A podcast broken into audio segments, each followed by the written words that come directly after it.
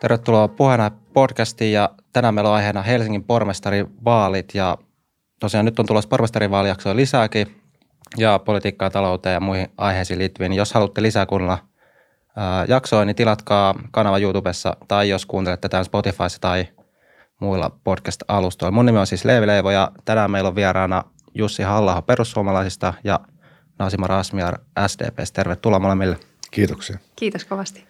Tosiaan tämä pormestarivaalit nyt tulee tässä Helsingissä parin kuukauden päästä ja äh, voisin aloittaa ihan vähän kyselemään teidän niin kuin henkilökohtaisesta motivaatiosta tähän tehtävään. Totta kai niin kuin nämä vaalit ei tapahdu sillä tyhjössä, vaan tähän vaikuttaa niin kuin tämä muukin poliittinen konteksti ja yhteiskunnallinen tilanne, mutta että mikä teidän niin kuin henkilökohtainen motivaatio on ollut nyt lähteä hakeutumaan tähän tehtävään, vaikka Nasima aloitat? No kiitos sanoit, että pormestarivaalit on tulossa, niin kuntavaalit on ennen kaikkea tulossa ja, ja itse kyllä koko ajan korostan, että meidän täytyy muistaa, että toki meillä on pormestariehdokkaita, mutta kyseessä on kuntavaalit ja ne on itse asiassa helsinkiläisten ja kaupunkilaisten elämän ja arjen kannalta ehkä ne merkittävimmät vaalit ja, ja toivottavasti nyt, nyt sitten päästään sitä vaalityötäkin kunnolla jossain vaiheessa aloittamaan. Mutta se on juurikin näin, että ei ole enää, ei ole enää montaa viikkoa. Oma motivaatio lähtee ilman muuta siitä, että tämä on oma kotikaupunkini ja, ja ennen kaikkea rakkaus Helsinkiä kohtaan on varmasti meillä kaikilla se niin kuin suurin ja, suurin ja, ja motivoivin tekijä, mutta kyllä mä näen, että tämä kausi, nyt tietenkin me ollaan ensimmäistä kautta nyt koettu ylipäänsä tämä pormestarikausi ja, ja siihen mukaan luettuna nyt valtava iso organisaation muutos, joka Helsingissä on ollut käynnissä. Eli useista kymmenistä virastoista mentiin tähän neljään toimialaan ja ja olen sen niin kuin muutoksen nähnyt ja ollut siellä sisällä hyvin läheltä, läheltä seuraamassa ja, ja näen niin kuin sekä myönteiset että sitten vähän ne haastavimmatkin puolet.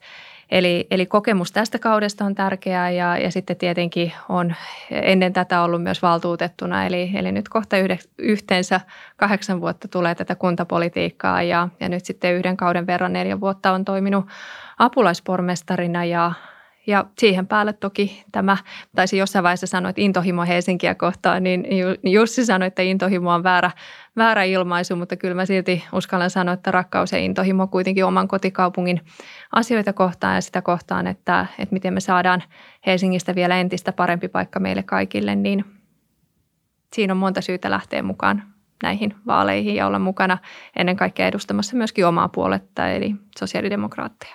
Jes, entäs Jussi? No voin kyllä yhtyä hyvin moneen asiaan, jota Nasima tässä otti esille. Ennen kaikkea siihen, mitä hän sanoi ihan aluksi, että tässä on tulossa nyt kuntavaalit ja toissijaisesti pormestarivaalit. Itse näen, että kunkin puolueen asettama pormestariehdokas on ennen kaikkea kärkiehdokas, jolla pyritään tietysti siihen, että puolue saisi mahdollisimman suuren kannatuksen ja mahdollisimman paljon vaikutusvaltaa ja ääntä kunnallispolitiikassa – me olemme suhtautuneet hyvin kriittisesti tähän pormestarimalliin.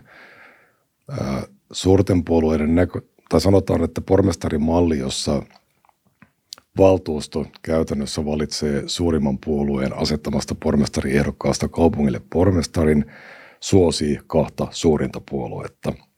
Sillä pyritään ohjaamaan äänestäjäkuntaa kohti tosiasiallista, tosiasiallista kaksipuoluejärjestelmää pakottamalla heidät valitsemaan kahden pormestariehdokkaan väliltä. Ja kun meillä ei ole erillistä pormestarivaalia, siis niin, erillistä vaalia por, sitä pormestarista, niin se, joka kannattaa jompaa kumpaa näistä pormestariehdokkaista tai vastustaa sitä toista ää, suuren puolueen pormestariehdokasta on käytännössä pakotettu ottamaan äänestämään tiettyä puoluetta. Tarkoitusperät tässä uudistuksessa ovat siinä mielessä ihan hyvät, että, että vaikka meillä aiemmin oli periaatteessa, periaatteessa pätevyyden perusteella palkattuja kaupungin johtajia virkasuhteessa – niin kaikki tietävät, että ne olivat puoluepoliittisia nimityksiä. Että nyt tämä puoluepoliittisuus halutaan tehdä hiukan avoimemmaksi tässä tässä nykyisessä järjestelmässä, mutta se ei mielestäni poista tätä, tätä vaaliasetelmaan liittyvää ongelmaa, jonka tässä nostin esille. Lainsäädäntö ei ymmärtääkseni tällä hetkellä mahdollista sitä, että olisi mahdollisuutta järjestää erillistä vaalia pormestarista, mutta toisaalta lainsäädäntö on lainsäätäjän käsissä ja Helsinki on Suomen suurimpana kaupunkina myös merkittävä neuvottelukumppani valtiolle tällaisessa kysymyksessä. Ja toivomme, että tähän suuntaan voitaisiin mennä tulevaisuudessa, että ihminen voisi, voisi ikään kuin vapaammin valita sen puoleen, jota hän todella kannattaa, joutumatta pohtimaan sitä, että kuka nyt sitten tulee pormestariksi, jos äänestän tiettyä puoluetta kuntavaaleissa. Mm. Meillähän nykyjärjestelmässä, niin kuin sanoin, niin meillä on tosiaankin nämä neljä neljä tota, isoa toimialaa ja itse olen esimerkiksi toiminut kulttuuri- ja vapaa-ajan toimialan apulaispormestarina. Meillä on sitten toimialajohtajat ja me aika usein unohdetaan, että meillä on pormestarin vastapariksi olemassa myös kansliapäällikkö, jonka tehtävä myös yhtä lailla johtaa kaupunkia. Ja kyllähän tässä haluttiin tasapainoilla, että meillä on se virkajohtaja ja sitten meillä on tämä poliittinen johto, joka ennen kaikkea pormestarin tehtävänä on toimia myös kaupunginhallituksen puheenjohtajana, mutta, mutta tietenkin niin kuin tällä kaudella ollaan nähty, niin sitä valtaa voi ottaa niin paljon kuin on saatavilla, että, että kyllä tähän niin kuin ongelmakohtia löytyy. Ja kyllä mä yhdyn, yhdyn myös siihen, mitä Jussi sanoi, että, että tietyllä tavalla tämä on edelleen pikkasen epäselvää ihmisille, että ketä ollaan valitsemassa ja mitä ollaan valitsemassa. Että nyt niin kuin lähtökohta ja se perusviesti jokaisella täytyy olla se, että kuntavaaleissa pitää äänestää, pitää äänestää hyviä ehdokkaita ja ennen kaikkea antaa oman äänensä sille puolueelle, jota haluaa, että, että se puolue nimenomaan johtaa Helsingissä asioita ja se on juurikin näin, että valtuusto sitten antaa luottamuksensa pormestarille ja, ja kyllähän tällä hetkellä tilanne on se, että suurin, suurin puolue sitten saa sen pormestaripaikan. Ehkä jos vielä voi täydentää sen okay. verran, niin tässä on nyt jo nähty tiettyjä indikaatioita siitä, että kaksi suurinta puoluetta, eli kokoomus ja vihreät, pyrkivät hyödyntämään tätä asetelmaa – esimerkiksi kokoomuslainen saattaa sanoa, että ääni perussuomalaisille on käytännössä ääni Anne Sinnemäelle, mikä tietyllä tavalla pitää paikkansakin. Ja vastaavasti vihreä voi sanoa demareiden äänestäjälle, että ääni, ääni demareille on todellisuudessa ääni kokoomukselle, koska se on ääni pois vihreiltä.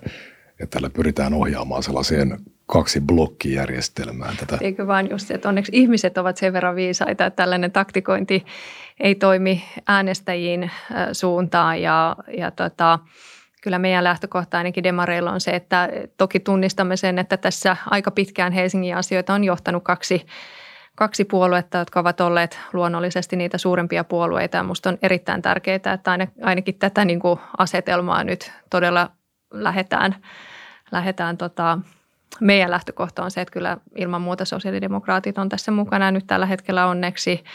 Ää, tota, luvut ja kallupit näyttää siltä, että, että tässä ihan kaikki on mahdollista ja loppuun saakka tehdään vaalityötä. Että mikään, mikään valta ei ole pysyvää ja, ja tota, ennen kaikkea Helsingissä ehkä vielä sen halun, halun korostaa, että, että kyllähän se meidän vahvuus on lähtenyt siitä, että koko tässä mallissa ei ole oppositio-hallitusasetelmaa, mitä, mitä eduskunnassa on. Että, että vaikka meillä on pormestaristo ja pormestari, niin, niin kyllä kaupunginhallituksen sisällä ollaan pystytty tekemään hyvää yhteistyötä ja kaupungin sisällä yhdessä tekeminen ja yhteistyö on erilaista kuin sitten esimerkiksi valtakunnan politiikassa.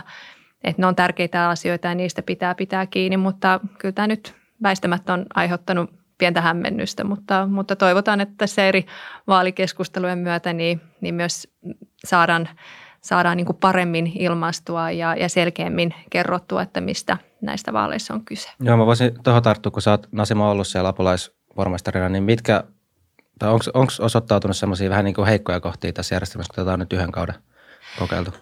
No onhan ja on näistä myös ihan avoimesti julkisuudessakin sanonut, että, että esimerkiksi apulaispormestarin tehtävä on ollut hyvin epäselvää ja kuntalaisilla on kovat odotukset, että, että ajattelevat, että apulaispormestari sitten hoitaa, jos joku asia on rikki tai epäkunnossa, niin, niin me saadaan se heti, heti korjattua ja todellista operatiivista valtaa esimerkiksi ei ole apulaispormestareilla, että me ollaan meidän lautakuntien puheenjohtajina. Totta kai meillä hallintosäännön mukaan kuuluu erilaisia erilaisia tehtäviä vastuualueita, on se sitten toimialan viestiminen tai edunvalvonta, konserniyhtiöt, mutta, mutta kyllä tämä on ollut mutkikas kausi, että, että toki olisin toivonut vielä entistä parempaa yhteistyötä ehkä pormestariston sisällä, että, että moni asia on sellainen, mitä ei hallintosääntöä välttämättä pystytä kirjaamaan. Että ne on toimintakulttuureja ja toimintatapoja, jotka syntyy myös ihmisten välisestä kemiasta ja yhteistyöstä ja yhdessä tekemisestä ja, ja aika ajoin meillä on ollut hieman haasteita että, että vaikka me valitaan pormestari, niin eihän se tarkoita, että pormestari yhtäkkiä niin kuin irtautuu myös siitä omasta poliittisesta ryhmästä, että,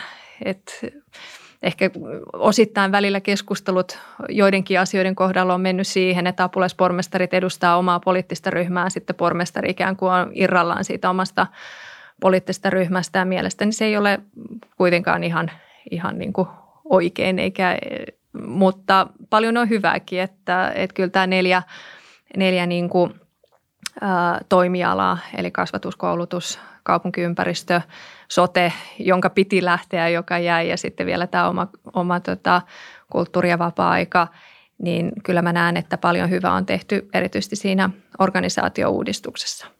Joo, jos mennään sitten täältä byrokratiasta vähän tämmöiseen niin kuin enemmän kuntalaisia koskettaviin asioihin ja just pohjustuksessa luin tuota Helsingin talousarvioa ja siinä just kävi tämäkin ilmi, että – Helsinki on aika erilaisessa asemassa verrattuna moniin muihin Suomen kuntiin. Esimerkiksi meidän talous tää, tota, on ollut ylijäämäinen täällä, kun taas sit monissa kunnissa tiedetään, että se on tosi vaikea se taloustilanne.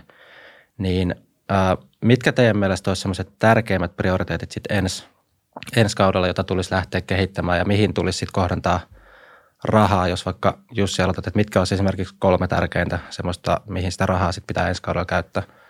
Joo. Perussuomalaisia usein syytetään siitä, että me olemme synkkiä ja näemme pelkkiä ongelmia, mutta tosiasia on se, että Helsingillä menee monella mittarilla erittäin hyvin. Sillä menee Suomen sisäisessä vertailussa tietysti hyvin.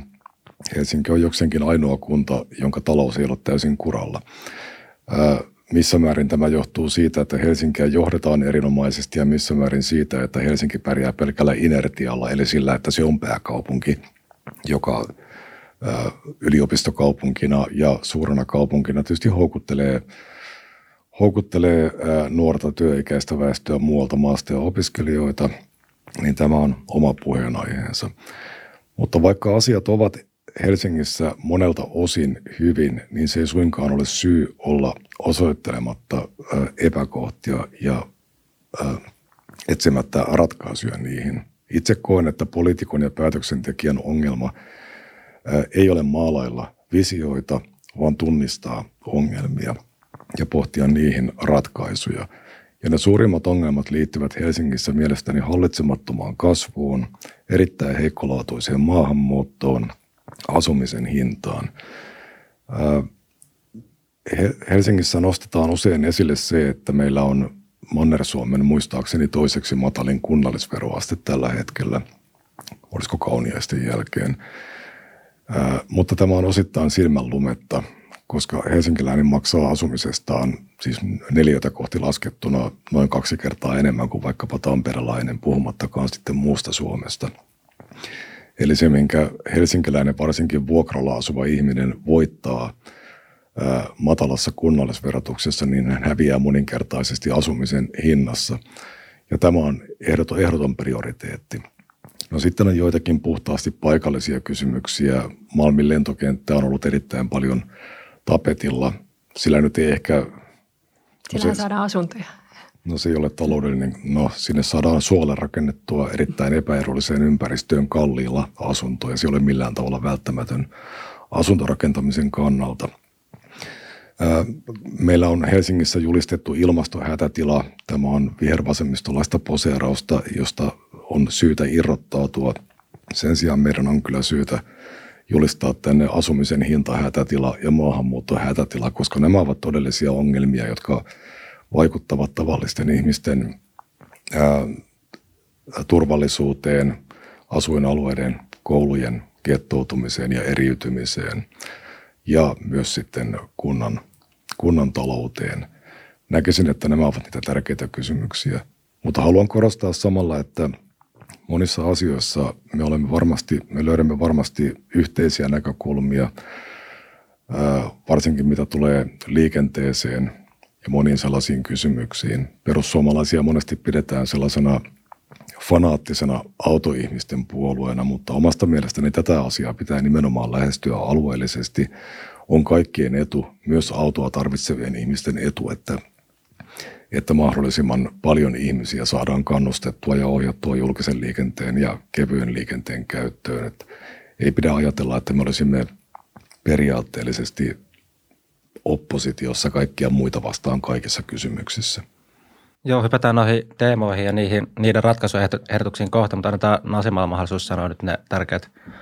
Joo, se on juurikin ihan oikein olet tulkinut. Helsingin, Helsingissä menee ö, ottaen huomioon, että meillä oli vaikea koronavuosi, niin, niin silti tulos näyttää olevan, olevan myönteinen. Ja näinhän on jatkunut tässä monta vuotta peräkkäin. Ja, ja varmasti siinä on myös syynä se, että täällä on tehty hyvää, hyvää politiikkaa, ennen kaikkea luotu hyvää, hyvät edellytykset yritystoiminnalle. Ja meillähän sekä yhteisövero että tuloverotaso on pysynyt erinomaisen hyvänä – mutta totta kai silloin, kun sitä kakkua on ja, ja hyvä on syntynyt, niin meidän tehtävä on myöskin miettiä, että miten me se oikeudenmukaisesti jaetaan. Ja, ja kyllä omasta mielestäni juuri nämä kysymykset, jotka liittyvät erityisesti segregaatioon ja segregaation purkamiseen, asuinalueiden kehittämiseen, on aivan elintärkeitä meidän koko kaupunkikehittämisen kannalta. Ja, ja siinä on niin kuin monta asiaa. Kyseessä on arjen turvallisuus, kyseessä on ihmisten turvallisuus, kyseessä on asukasviihtyvyys.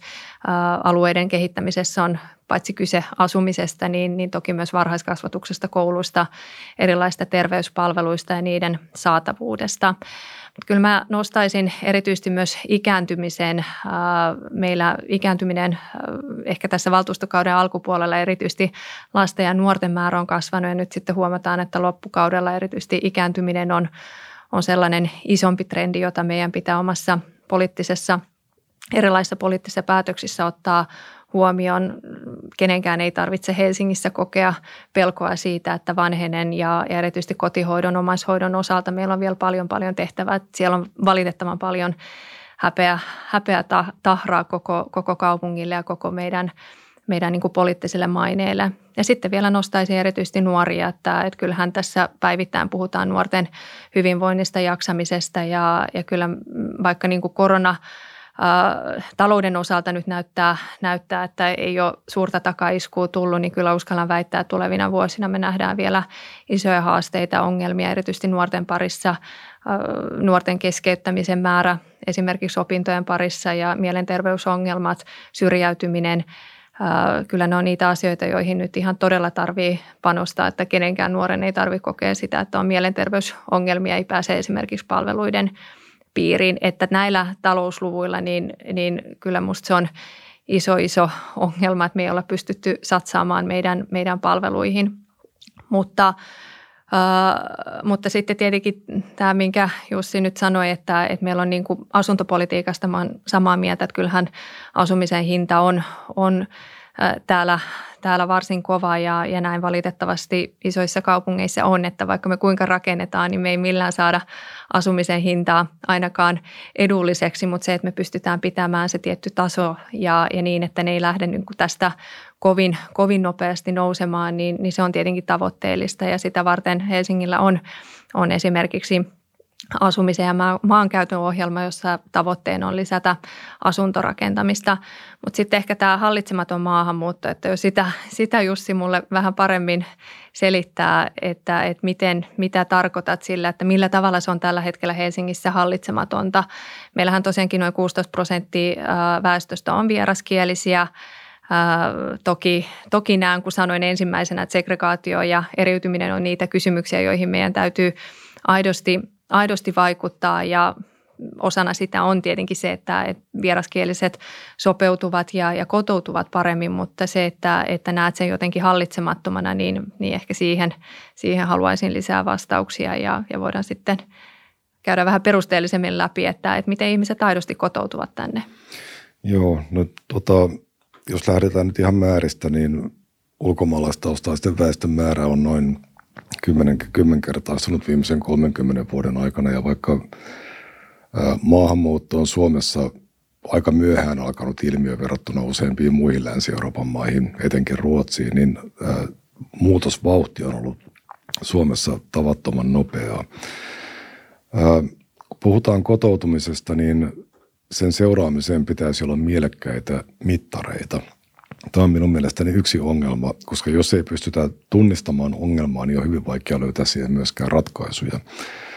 Ja meillä perinteisesti maahanmuuttajien kotoutumista tarkastellaan erilaisten tyytyväisyyskyselyjen kautta, että miten ihmiset viihtyvät, minkälaisia palveluja on saatavilla. Sen sijaan, että katsottaisiin sellaisia Helsingin ja veronmaksajien kannalta ehkä oleellisempia mittareita, kuten työllistymiskehitystä, tukiriippuvuutta ja sen kehitystä, koulupudokkuutta, koulumenestystä, rikollisuusastetta. Ja kaikilla tällaisilla mielekkäillä mittareilla kotoutuminen on epäonnistunut varsin surkeasti, varsinkin humanitaarista kanavaa ja perheenyhdistämiskanavaa pitkin tulleiden ihmisten keskuudessa. Jos otetaan kolme merkittävintä humanitaarista maahanmuuttajaryhmää, somalit, irakilaiset ja afgaanit, niin näissä työllisyysaste on kroonisesti vuodesta toiseen. Se on al, al, työ, työllisyysaste on erittäin matala. Se on niin, siis alle, työttömyysaste on korkeampi juuri Se on alle 20 prosentin se työllisyysaste ja on tutkimustietoa siitä, että se tilanne ei oleellisesti kohene edes toisessa sukupolvessa, mikä on erittäin huolestuttavaa. Ja pääkaupunkiseudun kunnissa yli puolet toimeentulotuki, me, toimeentulotuista maksetaan ulkomaalaisille. Kyllä mä sanoisin, että tämä tilanne on aika katastrofaalinen. On tavallaan ongelman lakaisemista maton alle, että korostetaan sitä, että kotouttaminen on tärkeää.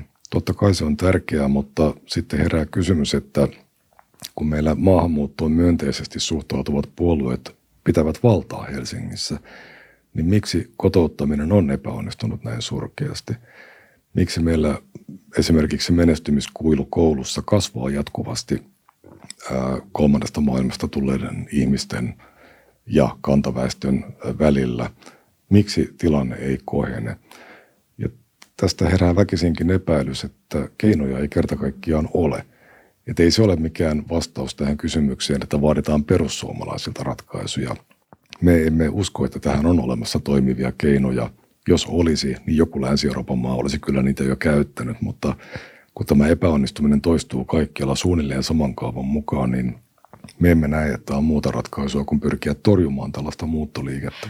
Mutta eikö vain Jussi, että, että kun useimmiten mä näistä ongelmista ongelmista, ongelmista toki samaa mieltä ja, ja en koskaan niin kuin poliittisesti ole lähtenyt siitä, että asioita lakastaan – lakastaa maan alle ja, ja tunnistaa hyvinkin sen, että, että esimerkiksi työllistyminen on hankalampaa, tukien varassa ollaan enemmän.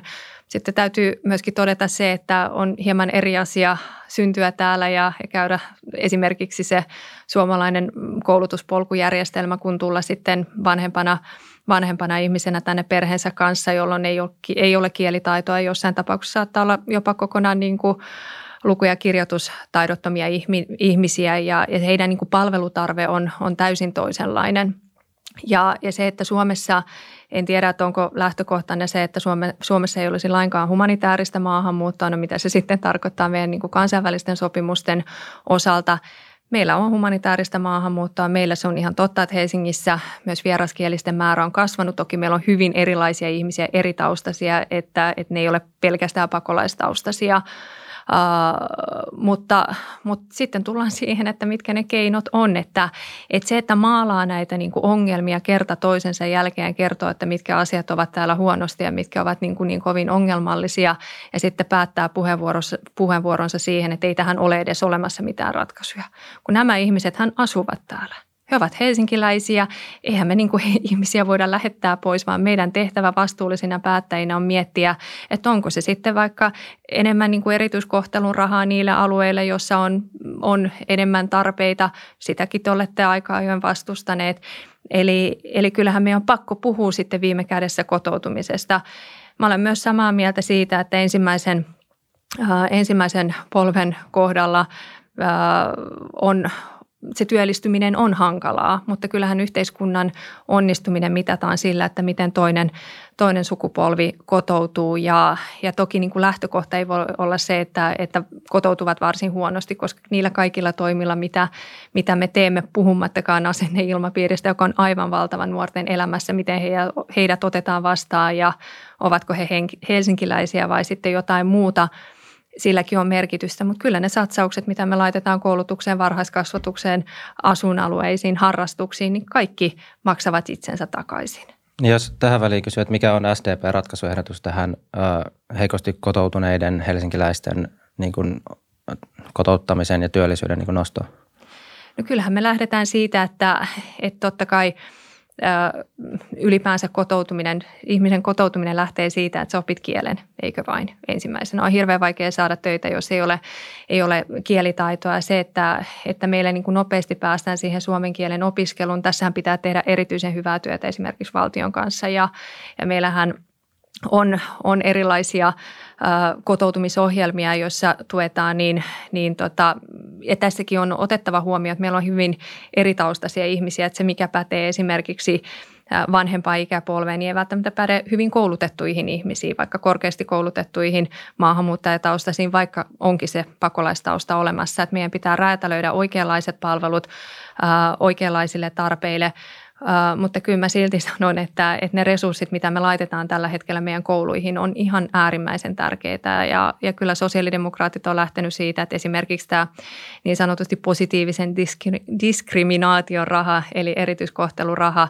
niin nimenomaan kohdennetaan niille alueille, niille kouluille ja myös vapaa-ajan toiminnoille, jossa on esimerkiksi paljon vieraskielisiä lapsia ja nuoria. Tässä ei nyt kuitenkaan päästä karkuun sitä, että tämä Helsinki on – sosiaalidemokraattien, vihreiden ja kokoomuksen johtama. Teillä on ollut mahdollisuuksia toteuttaa näitä toimivia kotouttamisratkaisuja vuosikausien ajan ja silti epäonnistuminen on silmiin pistävää, nimenomaan kun sitä mitataan millä tahansa mielekkäällä kriteerillä. Ja vastuuta ei voi lykätä perussuomalaisille sanomalla, että me olemme vastustaneet PD-rahaa ei perussuomalaiset ole pystynyt estämään PD-rahan käyttöä, mutta sillä PD-rahalla ei ole sellaista vaikutusta kuin sillä haluttaisiin olevan. Maahanmuutto on nähtävä, se on kokonaisuus, johon vaikuttaa sekä se, että miten vastaanottava yhteiskunta ottaa ihmiset vastaan, toisin sanoen mitä se edellyttää tulijoilta ja mitä se ei edellytä. Sitten se, että minkälaisia valmiuksia ihmisillä on, kun he tulevat tänne. Ja kolmanneksi ne määrät jos, jos määrät ovat hyvin pieniä, niin yhteiskunta pystyy integroimaan ja assimiloimaan kenet tahansa, mistä tahansa. Mutta kun tänne muuttaa hyvin paljon ihmisiä, joiden valmiudet integroitua länsimaisille työmarkkinoille, länsimaiseen elämänmenoon ovat heikot, ja kun vastaanottofilosofia on se, että tulijoilta ei käytännössä edellytetä mitään – ja tällä tarkoitan sitä, että Suomessa on mahdollista elää koko ikänsä kotoutumatta. Täällä voi elää Kelan rahalla koko ikänsä. Se on tosiasia. Niin syntyy sellaisia etnisiä kuplia, joiden sisällä kasvaa seuraava sukupolvi, jonka kokemuspiirissä ei ole lainkaan työssäkäyviä ihmisiä. Ja Tämä on se keskeinen syy siihen, että syrjäytymisestä tulee ylisukupolvista. Opitaan tietyt toimintamallit, ei nähdä sellaisia, mitä nyt voisi ehkä kutsua integroitumistarinoita ympärillä, että minäkin voin integroitua, vaan ympärillä on ihmisiä, jotka elävät täysin eri rytmissä ja erilaista elämää kuin se jossain kaukana oleva valtavirtayhteiskunta. No siis se tekisi mieli nyt sitten kysyä perussuomalaisilta, että jos te näette, että kotouttaminen ja sen ongelmat on jo täällä, niin se, että jos evätään uusilta tulijoilta pääsy, niin sehän estää sen, että se ongelma ei välttämättä paisu ihan määränsä suuremmaksi, mutta kuitenkaan se ei ratkaise sitä, niitä haasteita, mitä täällä jo on. Niin mitkä olisi teidän ratkaisukeinoja sitten näiden jo täällä olevien haasteiden purkamiseen? Tämä on täysin aiheellinen ja perusteltu kysymys, mutta mä haluan silti sanoa aluksi sen, että me olemme puhuneet näistä asioista 20 vuotta. Ja meille on sanottu aiemmin, että mitään ongelmia ei tule ja tämä on turhaa pelottelua. Sitten kun ne ongelmat toteutuvat, niin meille sanotaan, että nyt on liian myöhäistä estää niitä ja nyt pitää keksiä niihin ratkaisuja. Ja näin tulee luultavasti jatkumaan tulevaisuudessakin. Kymmenen vuoden päästä olemme taas entistä pahemmassa tilanteessa. Mutta tämä on tosiaan ensimmäinen, mitä pitäisi tehdä että Helsinki lopettaa ja Suomi lopettaa ongelman pahentamisen. Nasima kysyi, että entäs kansainväliset sopimukset, jos me lopettaisimme humanitaarisen maahanmuuton teidän sisarpuolueenne Tanskassa. Tanskan sosiaalidemokraatit asettivat juuri tavoitteeksi, että Tanskaan saapuu vastaisuudessa nolla turvapaikanhakijaa. Tanska on lisäksi lopettanut kiintiöpakolaisten vastaanottamisia muutenkin omaksunut hyvin toisenlaisen linjan maahanmuuttoon. Kyllä se on mahdollista. Kyse on pelkästään poliittisesta tahdosta. Helsingin pitää yksinkertaisesti karsia sellaista palvelutarjontaa, jonka joko ääneen lausuttuna tai implisiittisenä tavoitteena on ylläpitää diversiteettiä, mutta joka toisaalta vie kannustimet tulijoilta sopeutua tänne. Esimerkiksi se, että täällä tarjotaan tulkkipalveluja maassa vuosia tai vuosikymmeniä olleille ihmisille. Helsingin pitäisi omassa asuntotuotannossaan tai asuntotarjonnassaan priorisoida hyvin voimakkaasti ihmisiä, joilla on työpaikka. Nyt meillä on, meillä on käynnissä se kehitys, joka on nähtävissä monessa maailman metropolissa, että Helsingissä on varaa asua yhtäältä niillä, joilla on erittäin hyvät tulot ja joille asumisen hinnalla ei ole mitään merkitystä, ja toisaalta niillä, joilla ei ole tuloja lainkaan ja joille myöskään asumisen hinnalla ei ole merkitystä, koska Kela maksaa heidän asumisensa. Ja väliinputoaja on se, se pienituloinen tai keskituloinen työssäkäyvä ihminen, joka ei ole tukien piirissä ja jolle ei jää mitään käteen tuloistaan, kun hän maksaa hillitöntä ää, ää, vuokraa asumisestaan. Eli tämä kehitys pitäisi pystyä katkaisemaan. Tähän ei mitään yhtä, mikä nyt olisi hyvä sana, taikakeinoa ole, jolla kaikki ongelmat saadaan ratkaistua, mutta me voimme katsoa vertailukohtana vaikkapa Tallinnaa tuossa Lahden takana. Viro on kohtuullisen vauras maa – Euroopan unionissa. Se on tismalleen saman EU-lainsäädännön ja kansainvälisten sopimusten piirissä kuin Suomi. Silti Tallinnaan ja Viroon ei juurikaan tule ei-toivottavaa maahanmuuttoa. Ja tämä johtuu houkuttimista.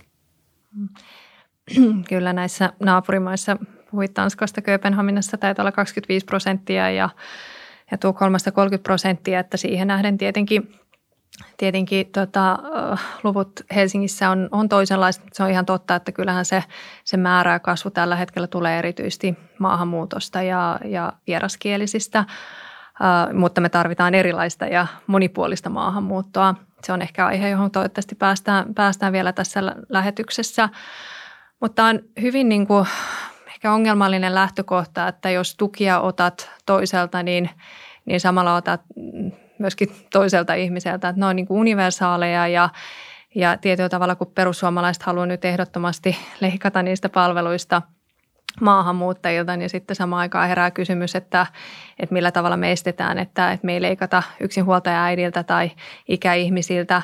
Itse asiassa tällä hetkellä asumismenot ovat, ovat erittäin vaikeita yksin asuville iäkkäille ihmisille asumislisä. Äh, muistaakseni en ole ihan nyt täysin oliko peräti 60 prosenttia menee yksin asuville. Ja siellä on paljon suomalaisia, suomalaisia pientuloisia eläkeläisiä. Että tämmöinen niin kuin kategorisointi, että en tiedä millaisella niin kuin skanna, skanna, skannaamisella että sitten katsotte, että tässä heiltä otetaan ja heille jätetään, koska se on niin kuin vaikea ja se on mahdoton tie.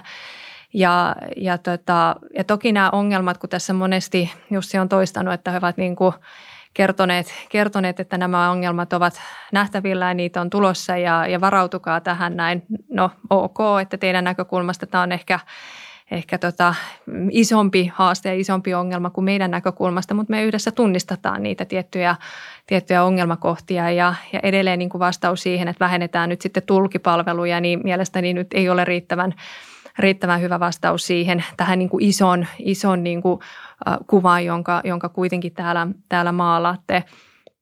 Äh, meillä on, äh, ja, ja niin kuin sanottu, niin Ruotsissa on hyvä kehityssuuntaa tapahtunut työmarkkinoilla. Työllis, maahanmuuttajien työllistyminen on ollut, ollut parempaa kuin meillä. Et siinä meillä aidosti on, on haasteita, aidosti on ongelmia. Meillä ei päästä työmarkkinoille samalla tavalla – mutta sitten ehkä kuitenkin, eikö vain, että tässä asumisessa, asuinalueissa, asuinalueiden eriytymiskehityksessä, niin me ollaan onnistuttu paremmin. Että, että ne, missä ollaan onnistuttu, niin tehdään niitä paremmin ja missä me nähdään selvästi muualla muualla päin Eurooppaa, erityisesti myös näitä Pohjoismaita, missä kehityskulku on ollut toisen suuntaista, niin meillä on erittäin hyvä tilanne nimenomaan tällä hetkellä puuttua niihin – ja mä oon täysin samaa mieltä siitä, että, että meillä ei voi tässä yhteiskunnassa syntyä varjoyhteiskuntia, jossa, annetta, jossa on erilaiset säännöt, jossa tyttöjä ja naisia kohdellaan eri tavalla ja, ja syntyy niitä, niin kuin sanoit, kuplia, kuplia, mutta on ne kuplia tai tämmöisiä niin kuin hyvin sisäänpäin kääntyneitä yhteisöjä. Että kyllähän meidän tehtävä, eikö vain päättäjinä, sinun ja minun tehtävä on käydä sitä dialogia ja, ja, ja käydä niin kuin myös niiden ihmisten kanssa, joiden kanssa olet, olette niin kuin eri mieltä tai näette asioita eri tavalla. Että, että en tiedä kuinka usein olet sitä tehnyt, mutta ainakin toivon, että, että lähtökohta olisi se, että, että myös itse menee ja keskustelee ihmisten kanssa ja purkaa niitä, niitä niin kuin ongelmallisia perinteitä, joita valitettavasti myös esiintyy ja niitä esiintyy erilaisissa yhteisöissä ja myös maahanmuuttajayhteisöissä. Ja esimerkiksi itse olen hyvin avoimesti niistä, niistä puhunut, että, että se ei ole ongelmien vähättelemistä ja nimenomaan ongelmien näkyväksi tekemistä, mutta samaan aikaan täytyy olla myös valmiutta siihen, että, että osaa käydä sitä dialogia ja keskustelua ja, ja osaa aidosti keksiä niitä yhteisiä ratkaisuja. Joo, jos menee tuohon asumiseen, koska se liittyy tähän tota, segregaatioon vahvasti, mutta sen lisäksi asuminen on semmoinen aihe, mikä koskettaa lähes jokaisen helsinkiläisen kukkaroa. Mm. Niin tota, mä katson tuossa tilastoja, että 2010-luvulla, niin paitsi että Helsingin tota, asuntojen hinnat on noussut paljon, niin siinä on tapahtunut semmoista segregaatio myös. Eli toisilla alueilla ne on noussut niin kuin todella voimakkaasti ja sitten taas toisilla alueilla noussut, mutta paljon vähemmän kuin sitten toisilla. Niin tota, ja sitten sit vielä tämä niin ominaispiirre, että täällä just menee tosi paljon niistä käytettävistä olevista tuloista siihen asumiseen, vaikka niin keskituloisilla, jos verrataan muihin esimerkiksi pääkaupunkeihin, niin se asumisen ää, osuus siitä tota, ää, kotitalouden menoista on iso. Ja meillä on tämmöinen aika mielenkiintoinen järjestelmä myös, että meillä on tosi paljon erilaisia niin kuin tuettuja asumismuotoja. Helsingin kaupungilla asuntoja, on opiskelijoille omia asuntoja, mitkä on sitten taas niin kuin markkinahintoja paljon halvempia, niin Miten te lähtisitte kehittämään tätä Helsingin niin kuin asuntopolitiikkaa? Tarvisiko se jotain muutoksia? Kumpi haluaa ottaa aika? No.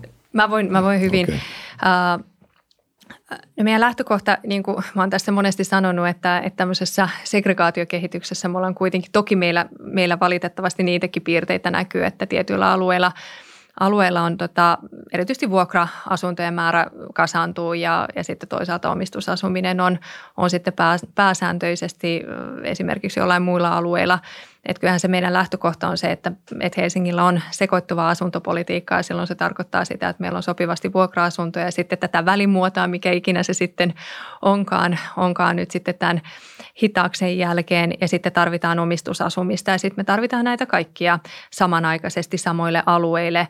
Että se on ainoa, ainoa oikea keino, että, että kyllähän niin kuin jatkuvasti jaksamme muistuttaa, että Myllopuro on, on hieno esimerkki, hyvä kehitys siitä, että kun tehdään oikeanlaista asuntopolitiikkaa, politiikkaa, lisäksi vaikka viedään vielä työpaikkoja tai korkeakoulua, niin, niin kyllähän ne muuttaa valtavasti myös sen asuinalueen arvoa. Uh, mutta että, että asumiskustannuksiin, niin valitettavasti siihen ei ole mitään muuta lääkettä kuin kasvattaa määrää. Kun kysyntää on paljon, meidän täytyy kasvattaa määrää ja siihen ollaan tosiaankin nyt sitouduttu tämän uuden – AM-ohjelman myötä, että nostetaan se 7000 8000 ja meillähän rakentaminen on onneksi viime vuosina, me ollaan ennätysmäärä kuitenkin pystytty rakentamaan Helsingissä uusia koteja ja, ja meillä on uusia, uusia asuinalueita, joita jatkuvalla vauhdilla rakennetaan. Tätä tahtia pitää tietenkin, ellei nyt aina, no mä en tiedä kuinka hyvin me pystytään sitä vielä koventamaan, mutta ainakin pidetään se hyvä tahti, tahti kuitenkin tässä, tässä koko ajan yllä – Uh, mutta kyllä se varmaan se perusajatus on se, että meillä rakennetaan riittävän paljon ja se, että meillä ra- rakennetaan myös riittävän paljon erilaista asumista ja, ja sillä kautta ainakin tämä segregaatiokehitys pystytään kyllä ehkäisemään. No tämä on ehkä enemmän valtakunnan politiikkaan liittyvä kysymys, uh, mutta Helsinkiä ei voi erottaa valtakunnan politiikasta. Minun mielestäni Helsingin pitäisi ennen kaikkea luopua tällaisesta jatkuvan kasvun strategiastaan – kasvaminen ei itsessään ole itseisarvo. Ja jos unohdetaan maahanmuutto tai jätetään se pois tästä yhtälöstä, niin Helsingin kasvu tapahtuu aina muun maan kustannuksella.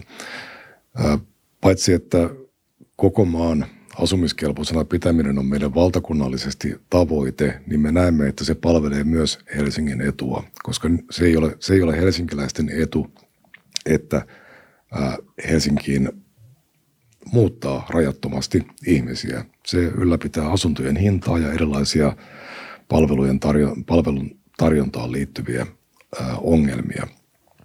Minusta on mielenkiintoista, että Nasima tuossa hetki sitten nosti esille, esille että esimerkiksi yksinhuoltaja vanhempien tilanteen ja miten siihen vaikuttaisi, jos me alkaisimme karsia erilaisia tukimuotoja. Mä haluaisin kuitenkin muistuttaa, että se on nimenomaan se työssä käyvä yksinhuoltaja vanhempi, joka häviää tässä nykyisessä tilanteessa. Siis se yksinhuoltaja, joka maksaa itse, ää, itse oman ja lastensa asumisen eikä ole tukien piirissä.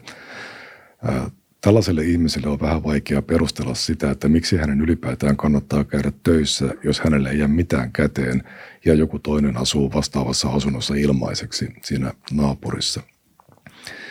Pelkkä asuntorakentaminen ei ratkaise ongelmaa, koska koska meillä on rajattomasti kysyntää asunnoille, kun me olemme ottaneet asiakaskunnaksi koko maailman.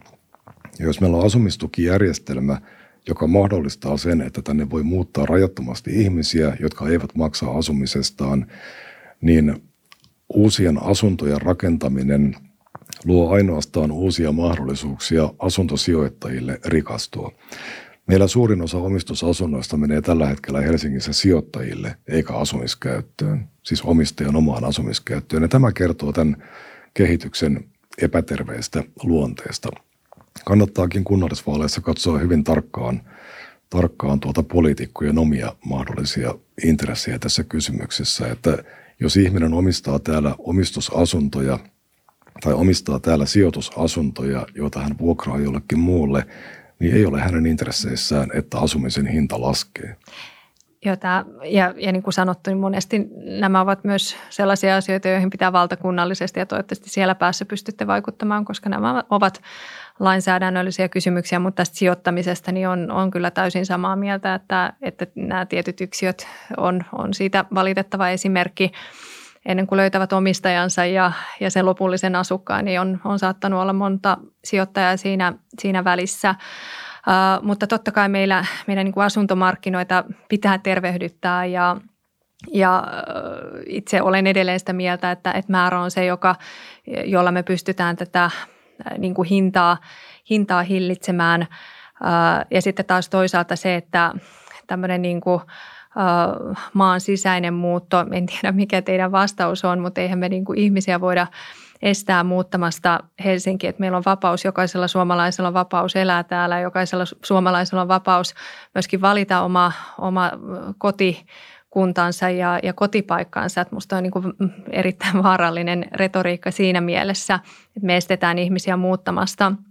Mutta koska ihmiset eikö vain haluavat muuttaa kaupunkeihin, erityisesti nuoret haluavat, parikymppiset nuoret lähtevät opiskelemaan kaupunkeihin. Itse asiassa tullaan hyvin paljon isompaan, suurempaan kysymykseen, minkä takia ylipäänsä kaupunkeihin halutaan muuttaa. Kyse on, on vapaudesta, kyse on, on siitä, että, että haluaa elämään erilaisia arvoja ja, ja siinä mielessä meidän täytyy toki mahdollistaa ja, ja itse näen, että totta kai jokainen on, on tervetullut Helsinkiin, mutta meidän pitää tietenkin tämä kasvu hoitaa – hoitaa hallitsevalla tavalla ja, ja silloin me tarvitaan ed- enemmän asuntotuotantoa, me tarvitaan erilaista asumismuotoja, me tarvitaan myös lisää, lisää vuokra-asumista, mutta sitten samaan aikaan olen itse korostanut, että kyllä me tarvitaan näitä välimuodon äh, omistusasumisen malleja, että, että kyllähän edelleen tänäkin päivänä nuorilla on unelma siitä omistusasumisesta ja ja valitettavasti ne asumisen hinnat on, on karannut käsistä, että jos ei ole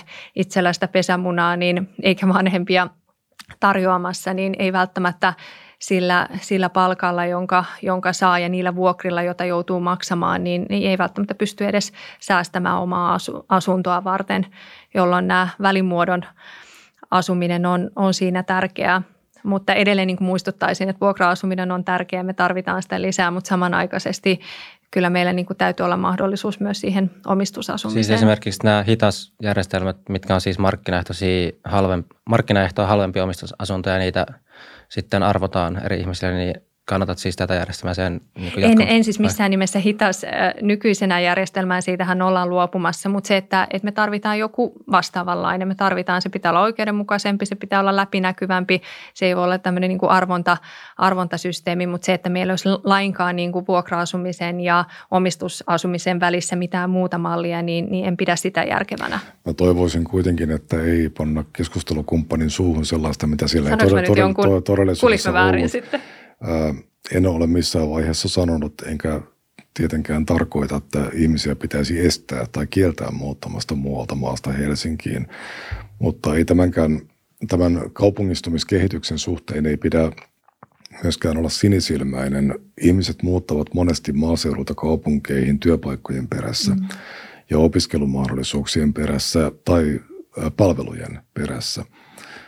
Ja jos erilaisilla erilaisten politiikkasektoreiden yhteisvaikutuksena ää, maakunnat tai Kehä kolmosen ulkopuolinen Suomi menettävät elinkelpoisuuttaan, jos sieltä katoaa työpaikkoja, jos perusinfra rapistuu, koulut katoavat, terveyspalvelut katoavat, niin ihmisillä ei välttämättä ole realistista mahdollisuutta jäädä sinne. Ja tällaista puolipakotettua muuttoliikettä pitäisi pyrkiä, tai sen syitä pitäisi pyrkiä pyrkiä poistamaan. Ja vielä palaisin tähän asuntorakentamisen ja asumisen hinnan väliseen suhteeseen.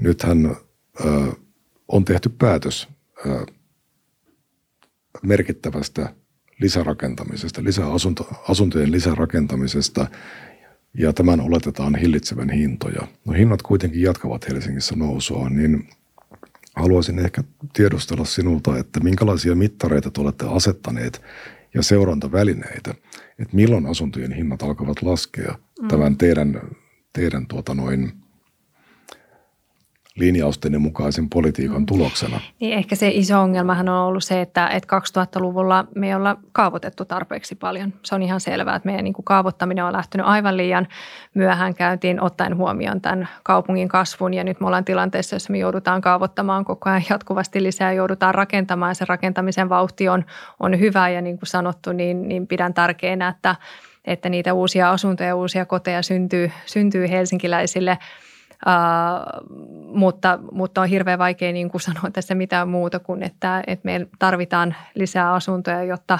jotta edes se hinta, nykyinen hintataso pysyisi. Sitä on hirveän vaikea arvioida, että, että kyllähän tasaisesti asuntojen hinnat ovat nousseet ja, ja se, että, että nyt kun me nostettiin se tästä 7000 8000, niin auttaako se, onko se riittävä? Sosiaalidemokraatit ovat itse asiassa lähteneet siitä, että se täytyy olla 10 000, että vieläkin enemmän, mutta toki näissä, näissä tota, asumisen maankäyttöohjelmassa, joka nyt sovittiin puolueiden kesken, jossa valitettavasti perussuomalaiset eivät olleet edes mukana, niin sovittiin tästä kahdeksasta tuhannesta. Nythän se vauhti on kuitenkin pysynyt hyvänä, että viime vuonna rakennettiin 7000 että me ollaan kuitenkin, tahti on pysynyt ja, ja meillä on niin kuin kaikki edellytykset päästä tähän 8000, uh, mutta kuten sanoit, niin – niin tämä on niin kuin isompi globaali ilmiö ja Helsinki ei ole poikkeus mistään muusta eurooppalaisesta kaupungista, suurkaupungista varsinkaan.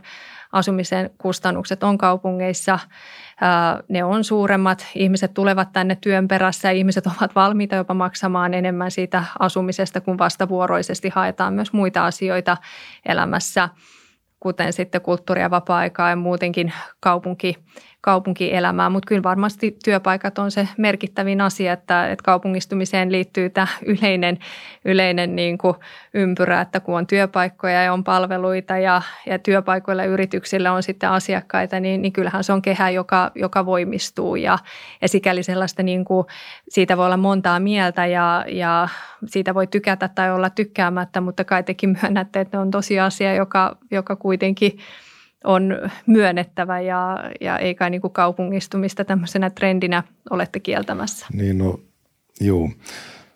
Itse vietin viisi vuotta Brysselissä ja oli merkille pantavaa, että vuokra, vuokrataso on noin puolet Helsingin vastaavasta Brysselissä, joka on kuitenkin tietyllä tavalla Euroopan unionin pääkaupunki. Että ei, ei kaikkia voi selittää, selittää pelkästään tällaisella luonnollisilla tekijöillä. Kyllä tähän vaikuttaa myös suomalainen asumistukijärjestelmä ja se, millä tavoin millä tavoin priorisoidaan, kun tehdään tuettua asuntotuotantoa. Mutta eikö vain, että se tuettu asuntotuotanto, esimerkiksi ARA, vuokra-asunnot, niin neliöhinnat ovat hyvin erilaiset kuin sitten taas vapaarahoitteiset vuokra-asunnot, että se, että meillä on riittävästi myös omaa ARA-vuokratuotantoa, niin kyllähän se ennen kaikkea auttaa myös tässä hinnan hillitsemisessä. viittaan lähinnä siihen, että minkälaista muuttoliikettä Helsinki joko, joko ihan tarkoituksellisesti tai tuottamuksellisesti alueelleen haalii. Minun mielestäni on vähän erikoista se, että, että kun meillä on Suomen kallein asumisen kannalta Suomen kallein kunta, kalleimmat neliöt, korkein vuokrataso, niin minkä takia juuri tällaiselle alueelle sijoittuvat ne ihmiset, joiden asumisen maksaa yhteiskunta. Tämähän on se, mikä nostaa asumisen hintaa myös niille ihmisille, joilla on työpaikka. Ja, ja meille syntyy tämmöinen erikoinen tilanne, että ne ihmiset, joita, joilla olisi täällä työ, töitä, joita työmarkkinat tarvitsisivat, niin juuri niillä ihmisillä ei välttämättä ole varaa asua täällä – koska täällä asuu ihmisiä, joiden asumisen, asuminen rahoitetaan ää, tulonsiirroilla. Joo, siirrytään tuosta tota, vähän, tuli molemmille esille noin työpaikat, eli ää, miten Helsinki voisi mahdollistaa tässä seuraavien vuosien aikana ää, tai luoda sellaisen toimintaympäristön, että täällä on yritysten kannattavaa investoida ja tota, harjoittaa liiketoimintaa. Tietysti tämä korona on nyt näitä palvelualan yrityksiä etenkin kurittanut aika rankalla kädellä, niin miten mitä Helsinki voi tarjota yrityksille tai toimia niiden mahdollistajana, jotta niitä työpaikkoja saadaan tänne ja kannattavia työpaikkoja? No, omasta mielestäni Helsinki on kuntana kyllä varsin, varsin hyvä ympäristö. Tietysti jo sen takia palveluyrityksille, että täällä on erittäin paljon asiakaskuntaa. En näe, että Helsinki olisi tässä suhteessa mitenkään erityisellä tavalla epäonnistunut. Ne ongelmat yritysten kannalta pikemminkin liittyvät yrityslainsäädäntöön – ja nimenomaan PK-yrittäjät kokevat, että vaikka vuosi, vuosien saatossa on paljon puhuttu normien purkutalkoista ja byrokratian keventämisestä, niin se täytettävien kuponkien pinkka tuntuu aina vaan kasvavan. Ja tämähän ei ole, suuri, tämähän ei ole ongelma suurille yrityksille, jolla on mahdollisuutta palkata edellinen henkilö täyttämään niitä kuponkeja, mutta tämä on suuri ongelma niille ihmisille, jossa on se mies ja nainen ja firma tai sitten yksi tai kaksi työntekijää. Että, että näkisin, että tämä on enemmän valtakunnan tason ongelma.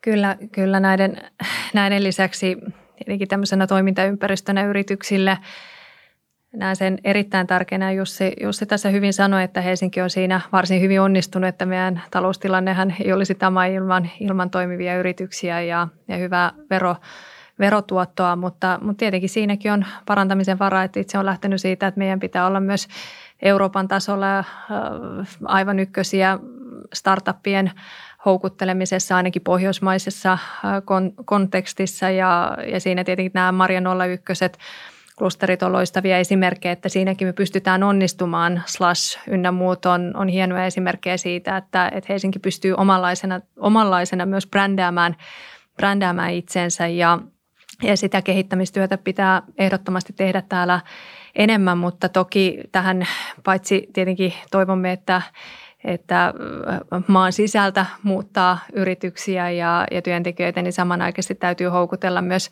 kansainvälisiä osaajia. Tässä olemme sitten varsin huonosti valitettavasti onnistuneet. Toki tähän liittyy niin kuin valtakunnallinen lainsäädäntö, mutta, mutta et siinä, miten me pystytään houkuttelemaan perheitä, osaajia – tekemään hyvinkin niin kuin monipuolista erilaista työtä, on se sitten kyse startupeista tai IT-puolella, niin, niin se on sellainen selvä kehittämiskohde, jota, jota toivon, että hyvässä yhteistyössä ja hyvän edunvalvonnan kautta pystytään erityisesti valtion kanssa tekemään, mutta siinäkin on monia syitä, että kyllä ihmisellä, jos on olet huippuosaaja ja voit valita, että mihin päin Eurooppaa lähdet perheesi kanssa, niin useimmiten sitten paitsi valitaan hyvä toimintaympäristö, niin valitaan myös sellainen kaupunki, jossa on avoin ilmapiiri ja, ja sellainenhan Helsinki on, mutta, mutta tämmöistä ilmapiirikysymystä me ei voida, voida missään nimessä väheksyä siinä, kun houkutellaan myös tänne huippuosaajia. Mm, mä oon kyllä sitä mieltä, että nimenomaan se kansainvälinen huippuosaaja, jolla on varaa valita maa, johon hän menee hyödyntämään sitä omaa osaamistaan, niin hän arvostaa ihan samanlaisia asioita kuin suomalainenkin.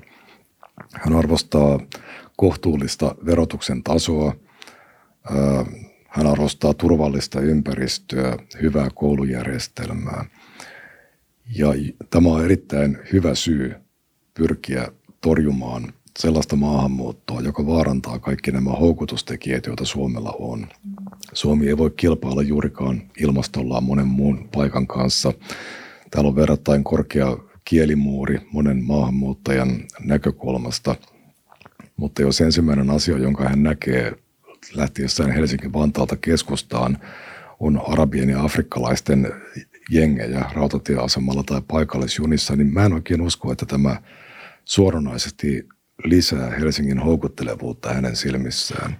Mutta varmasti sitten toisaalta sille intialaiselle IT-osaajalle on myös merkitystä sillä, että millä tavalla hänen lapsia nähdään kadulla ja tuleeko hän kiusatuksi, kiusatuksi ihonvärinsä takia, että, että on monenlaisia syitä ja, ja perheet valitsee tietenkin, tietenkin paitsi ne hyvät lähtökohdat ja perusedellytykset, joista on täysin samaa mieltä, että siihen liittyy asuminen ja ennen kaikkea koulutus, lasten koulutus ja, ja tässä toivon, että esimerkiksi englanninkielisen äh, koulujen ja erityisesti on se sitten päivä, päivähoito ja, ja koulupaikkojen määrä. Siinä me ollaan pyritty ainakin nostamaan niitä, mutta ne on asioita, jotka myös erityisesti vaikuttaa niihin valintoihin, mitä perheet tekevät. Ja sitten toisaalta meillä on paljon yksin, yksin tulevia, että, että 30 IT-osaaja varmasti myös pohtii ja miettii, että onko tämä kaupungin syke oikeanlainen, että on se työ, työ tota puoli ja, ja sitten toisaalta Berliin ja Amsterdam ja, ja niin kuin isot kaupungit, jossa on, on monenlaista muutakin elämää, niin, niin kyllähän niillekin on painoarvoa, eikö vain?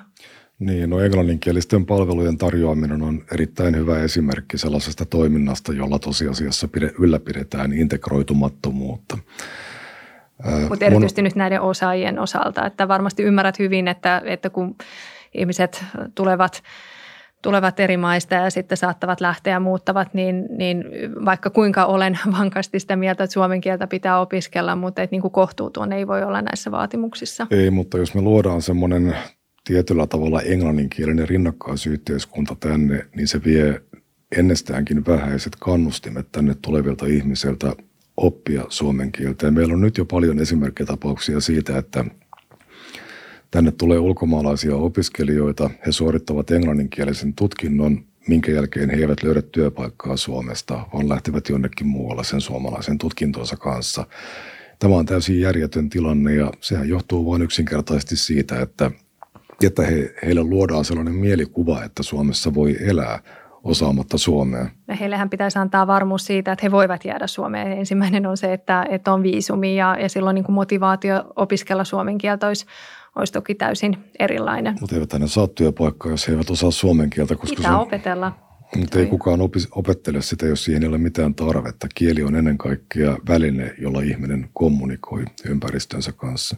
Mutta joo, nämä kansainväliset joo. opiskelijat on tärkeä ja, ja on samaa mieltä, että totta kai sitä suomen kieltä. Se on toki aika, kun ollaan pari vuotta täällä ja koulutus on englanninkielinen, niin se, että, että siinä rinnalla oppii suomen kielen voi, voi toki olla sen koulutuksen kannalta hankalaa, mutta jos, jos on niin kuin syy, syytä jäädä tänne ja tietää, että pystyy jäämään tänne ja saa sen työpaikan, niin kyllä varmasti motivaatio myös sen kahden vuoden aikana opiskella suomen kieltä olisi, olisi erilainen.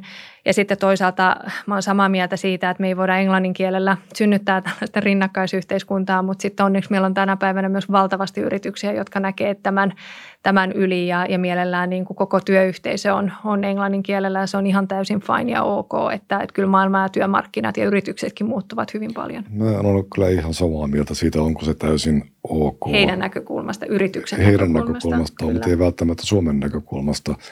Jossakin vaalikeskusteluissa ja haastatteluissa on tullut esille sellainen kysymys, että pitäisikö englannista tehdä kolmas virallinen kieli Helsinkiin. Ja tämä on äärimmäisen huono ajatus. Mm.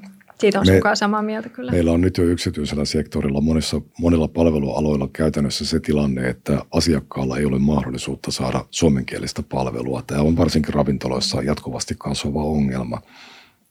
Ja jos me virallistettaisiin tavalla tai toisella englannin kieli, niin se tarkoittaisi sitä, että no se ensinnäkin veisi ihmisiltä sen ainoankin kannusteen opetella suomea.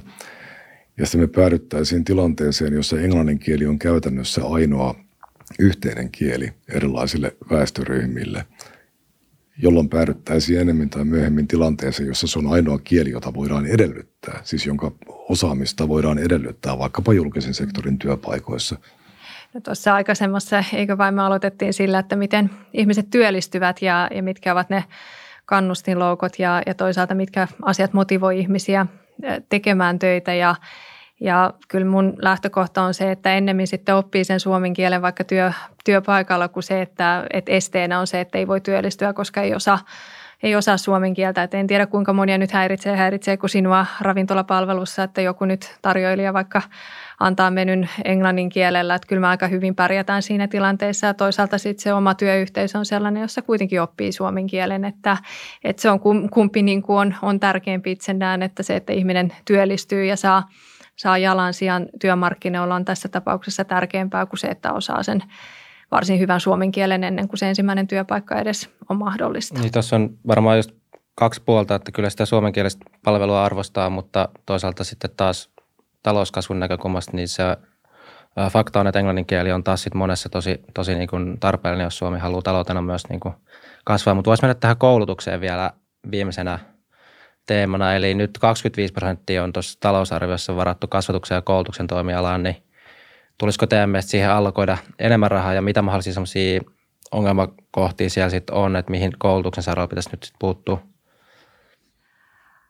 No tietenkin tota, ainahan voisi laittaa enemmän ja, ja tota, kyllähän meillä Helsingissä – Helsingissä on paljon hyvää myönteistä kehitystä tapahtunut, mutta, mutta sitten taas toisaalta, niin kuin sanottu, niin en minäkään kiellä sitä, että, että jos meillä on esimerkiksi luokkia, jossa pääosin tai 70 prosenttia oppilaista on esimerkiksi vieraskielisiä, niin kyllähän se luokka tarvii ihan eri tavalla myöskin tukea. Ja riittääkö siihen yksi luokkaopettaja vai tarvitaanko siihen muita avustavia henkilöitä, niin, niin sitä se on myös resurssikysymys, että, että varmasti voi olla enemmän, mutta kyllä me ollaan tasaisesti koko tämän valtuustokauden ajan myös lisätty kasvatuksen ja koulutuksen toimialan määrärahoja, että, että tunnistetaan tämä kaupungin kasvu ja lasten, lasten ja nuorten määrän kasvun, mutta, mutta kyllähän se on, meillä on aika isoja, isoja haasteita edessä, että, että toki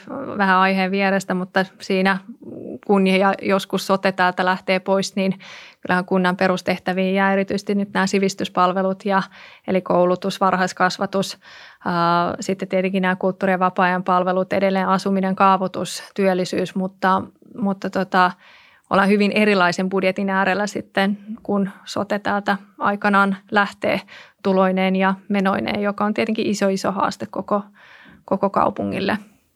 Näkisin, että varsinkin mitä tulee peruskouluun, niin suurimmat ongelmat eivät siellä liity rahaan.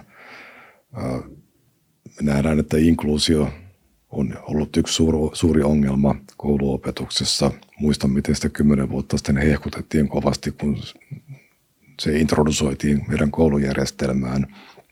En usko, että kovinkaan moni kouluissa työskentelevä ihminen on tällä hetkellä tyytyväinen siihen. Se on ilman muuta asia, joka pitäisi miettiä uudelleen. No sitten on asu- koulujen eriytyminen, joka liittyy asuinalueiden eriytymiseen. Tässä oli juuri, oliko toissapäivänä vai eilen Helsingin Sanomissa varsin hyvä mielipidekirjoitus opettajalta, joka kuvaili juuri tällaista luokkaympäristöä, jossa 100 prosenttia oppilaista on vieraskielisiä ja minkälaisia ongelmia se aiheuttaa, mm. aiheuttaa kun ei pysty kommunikoimaan vanhempien kanssa. Mm, kaikenlainen kotiyhteistyö mm, on Joo. paljon hankalampaa. Joo, Et näkisin, että nämä on tällaiset laadulliset tekijät on suurempia ongelmia kuin varsinaiset rahaan liittyvät kysymykset. Joo, no sitten tota oikeastaan, me ollaan, tässä on tunti mennyt, niin mä voisin nyt tässä loppuun Siis se menikin se tunti näin Joo, nopeasti. se meni eikä ehitty, ehitty käydä. Ennen lähetyksen alkua siis me pohdittiin, että tunti aika pitkä aika, mutta näin niin, se Mutta mä voisin antaa tämmöisen niin kuin vapaan puheenvuoron molemmille vielä loppuun, että kun tosiaan ei kaikki teemoja ehitettäisi käydä, niin nyt sitten vielä ehkä niistä, mitä ei, ei kerätty käymään, niin jos haluatte jotain nostaa, niin semmoinen loppukaneettipuheenvuoro molemmille vielä tähän. Joo. No perussuomalaisilla on ollut keskeisenä tavoitteena politisoida sellaisia kysymyksiä, joita perinteisesti ei ole politisoitu. Ja maahanmuutto on näistä ollut varmaan se kaikkein keskeisin.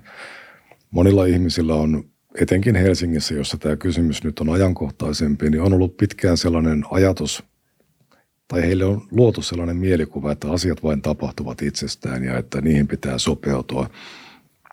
Mutta me haluamme herätellä ihmisiä siihen, että kysymys on poliittisista valinnoista, vääristä ratkaisuista tai siitä, että ei uskalleta tehdä oikeita ratkaisuja ja että asiat voivat muuttua ja ne voivat muuttua äänestämällä.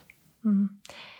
Mä ehkä sanon teema, joka ei ole tässä vielä tullut, tullut tota, mainittua ja, ja se on se, että minkälainen työnantaja Helsingin kaupunki haluaa olla. Me ollaan Suomen suurin työnantaja, meillä on toki iso vastuu ja meidän tehtävä on miettiä, että paitsi että me ollaan hyvä työnantaja, niin me ollaan myös houkutteleva työpaikka. Ja tähän juuri edelliseen esimerkkiin, jonka Jussi nosti äh, henkilökunnan jaksamisesta, on se sitten koulupuolella, hoitopuolella, sosiaali- ja terveyspuolella, niin ne on kysymyksiä, joita meidän niin kuin työnantajana – aidosti täytyy miettiä ja, ja paitsi se, että meillä eläköityy tietenkin ihmiset, niin kyllä meidän vastuulla on miettiä, että millä tavalla nuori sukupolvi innostuu julkisesta sektorista ja, ja siitä, että haluavat tulla Helsingin kaupungille töihin.